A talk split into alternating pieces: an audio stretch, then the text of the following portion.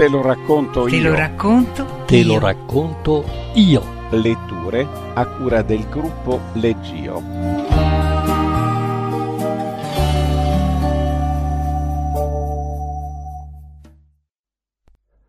Due amici di Guy de Maupassant.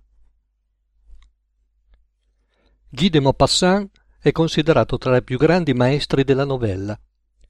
Nacque in Normandia nel 1850.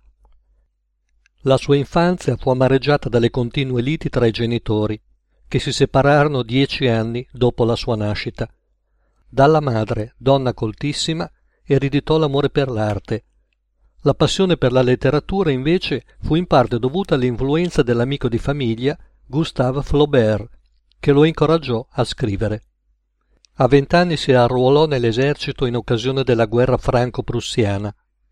La crudeltà del conflitto lasciò in lui una traccia profonda che si rivela soprattutto nelle prime novelle. Tornato alla vita civile, andò a vivere a Parigi, dove svolse un lavoro impiegatizio. Ma questa vita non lo soddisfaceva. Soffriva per la mancanza del contatto con la natura e del mare della Normandia. A trent'anni lasciò il lavoro e tornò a casa per dedicarsi interamente alla letteratura, sotto la guida dell'amico Flaubert. Scrisse circa trecento racconti, molti dei quali sul tema sempre presente della crudeltà umana, e sei romanzi, tra cui Bel Ami, il suo romanzo più noto.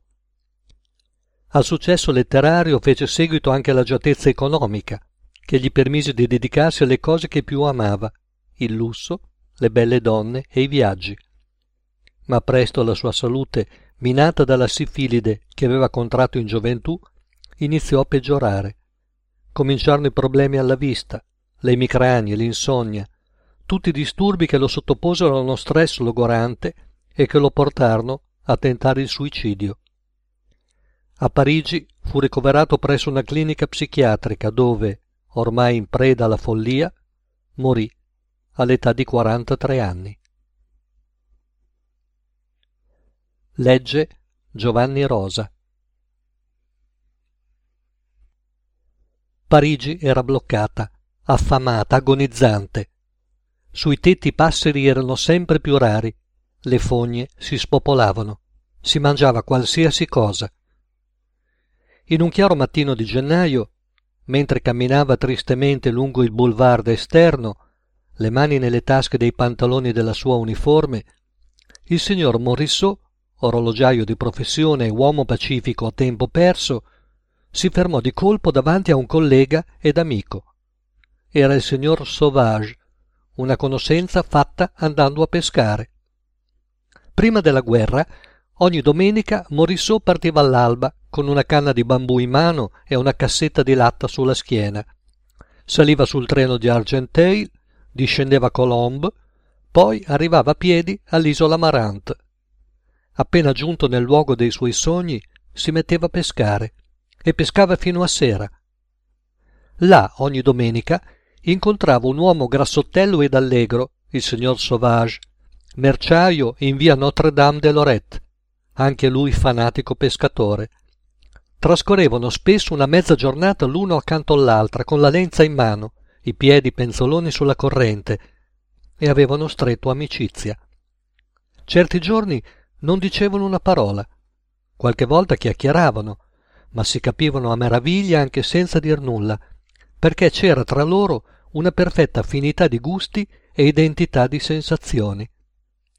Nelle mattine di primavera, verso le dieci, quando il sole faceva ondeggiare sul fiume tranquillo quella nebbiolina che scorre con l'acqua e rovesciava sulla schiena dei due pescatori accaniti un buon calore di stagione novella, Morisot diceva qualche volta al suo vicino Eh, che bellezza!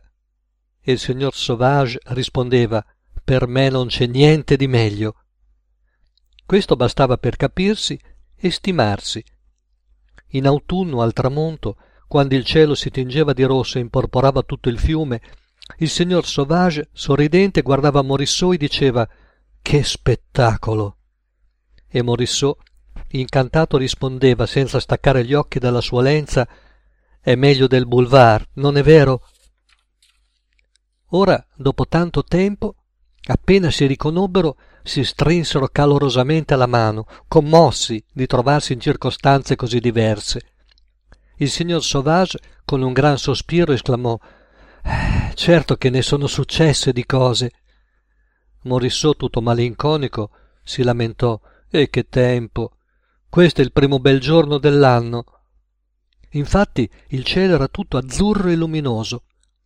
Presero a camminare fianco a fianco, tristi e pensosi. Morissot riprese E la pesca? che bel ricordo! Eh, quando mai ci torneremo? disse il signor Sauvage. Entrarono in un caffè e bevero insieme un assenzio. Poi ripresero a camminare sul marciapiede. Morissot si fermò ad un tratto. Un altro bicchiere?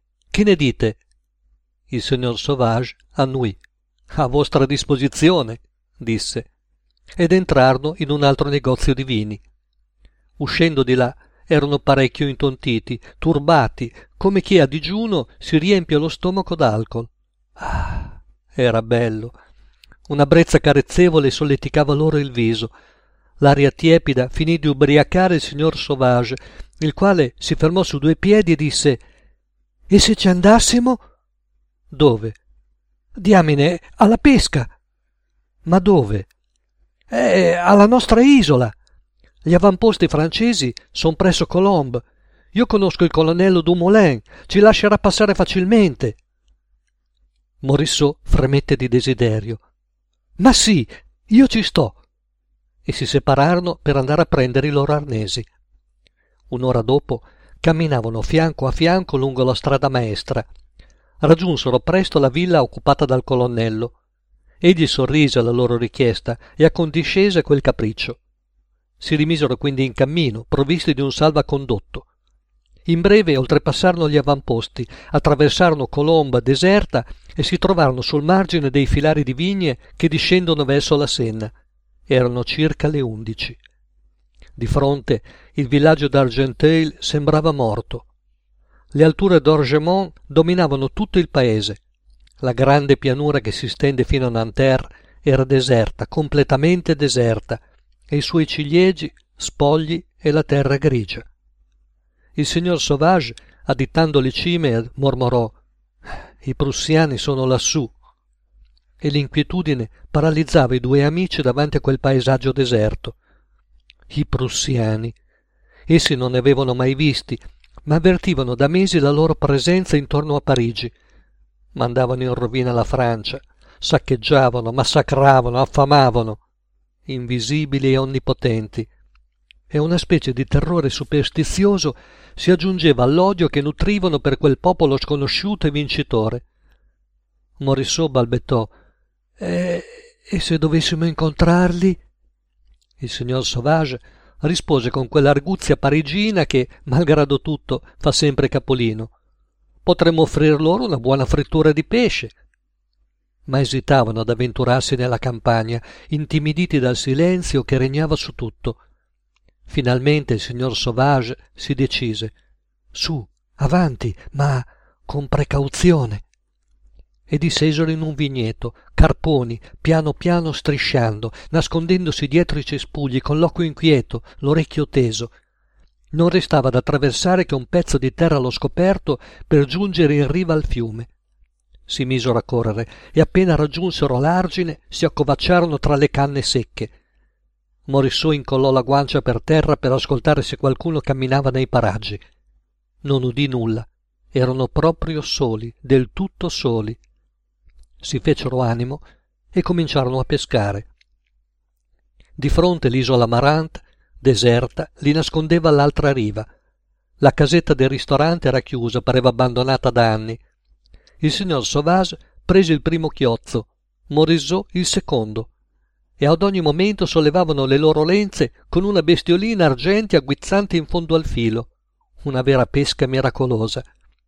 Introducevano delicatamente i pesci in una bisaccia rete dalle maglie strettissime immerse nell'acqua ai loro piedi, e li invadeva una gioia deliziosa, quella gioia che si prova nel gustare un piacere amato di cui si è privi da tanto tempo. Il sole riversava un benefico calore sulle loro spalle, non udivano più nulla, non pensavano più a nulla, ignoravano tutto il resto del mondo, pescavano. Ma d'improvviso un rumore sordo che sembrava venire da sottoterra fece tremare il suolo. Il cannone tornava a tuonare. Morisseau volse il capo al di sopra dell'argine, vide laggiù a sinistra la grande sagoma del Mont Valérien, che aveva sulla cima un pennacchio bianco, uno sbuffo di polvere appena spuntato. Subito un secondo getto di fumo partì dalla sommità della fortezza e dopo qualche minuto echeggiò una nuova detonazione. Poi seguirono altri rimbombi. La montagna lanciava il suo alito di morte, soffiava i suoi vapori lattiginosi che si alzavano lentamente nel cielo calmo, formando una nube sopra di essa. Il signor Sauvage scrollò le spalle. Ecco che tornano da capo, disse. Morisseau, che non perdeva di vista i movimenti dell'esca, fu assalito ad un tratto da una collera d'uomo pacifico contro quegli arrabbiati che si battevano in tal modo e borbottò bisogna essere stupidi per ammazzarsi così son peggio delle bestie riprese il signor sauvage e dire continuò morisseau che aveva appena preso un'arborella che succederà sempre così finché ci saranno i governi la Repubblica, lo interruppe il signor Sauvage, non avrebbe dichiarato la guerra. Ah già, disse Morisseau, col re sia la guerra fuori e con la Repubblica sia la guerra dentro. E tranquillamente si misero a discutere, risolvendo i grandi problemi politici col buon senso d'uomini buoni e limitati, per finire d'accordo su un punto, che non ci sarà mai libertà. Intanto Mont Valérien tuonava senza tregua, demolendo a colpi di cannone case francesi, annientando vite umane, massacrando uomini, distruggendo tanti sogni, tante gioie attese, tante felicità sperate, aprendo in cuori di donne, in cuori di ragazze, in cuori di madri, laggiù in altri paesi, dolori indimenticabili. Eh, è la vita, disse Sauvage. Dite piuttosto che la morte, riprese assorto Morisseau ma trasalirono atterriti sentendo qualcuno camminare dietro di loro e girando gli occhi videro in piedi alle loro spalle quattro uomini quattro uomini alti armati e barbuti vestiti come domestici in livrea coi loro berretti schiacciati che puntavano verso di loro le canne dei fucili le due lenze sfuggirono dalle mani dei due amici e vennero trascinate dalla corrente in un attimo furono presi, legati, portati via, gettati in una barca e condotti sull'isola. E dietro la casa che avevano creduto abbandonata scorsero una trentina di soldati tedeschi. Una specie di gigante irsuto e peloso, che fumava una gran pipa di porcellana a cavalcioni di una sedia, domandò loro in perfetto francese Ebbene, signori, avete fatto buona pesca? Allora un soldato depose ai piedi dell'ufficiale la bisaccia piena di pesci che aveva avuto cura di prendere. Il prussiano sorrise. Ah ah! Vedo bene che non andava affatto male.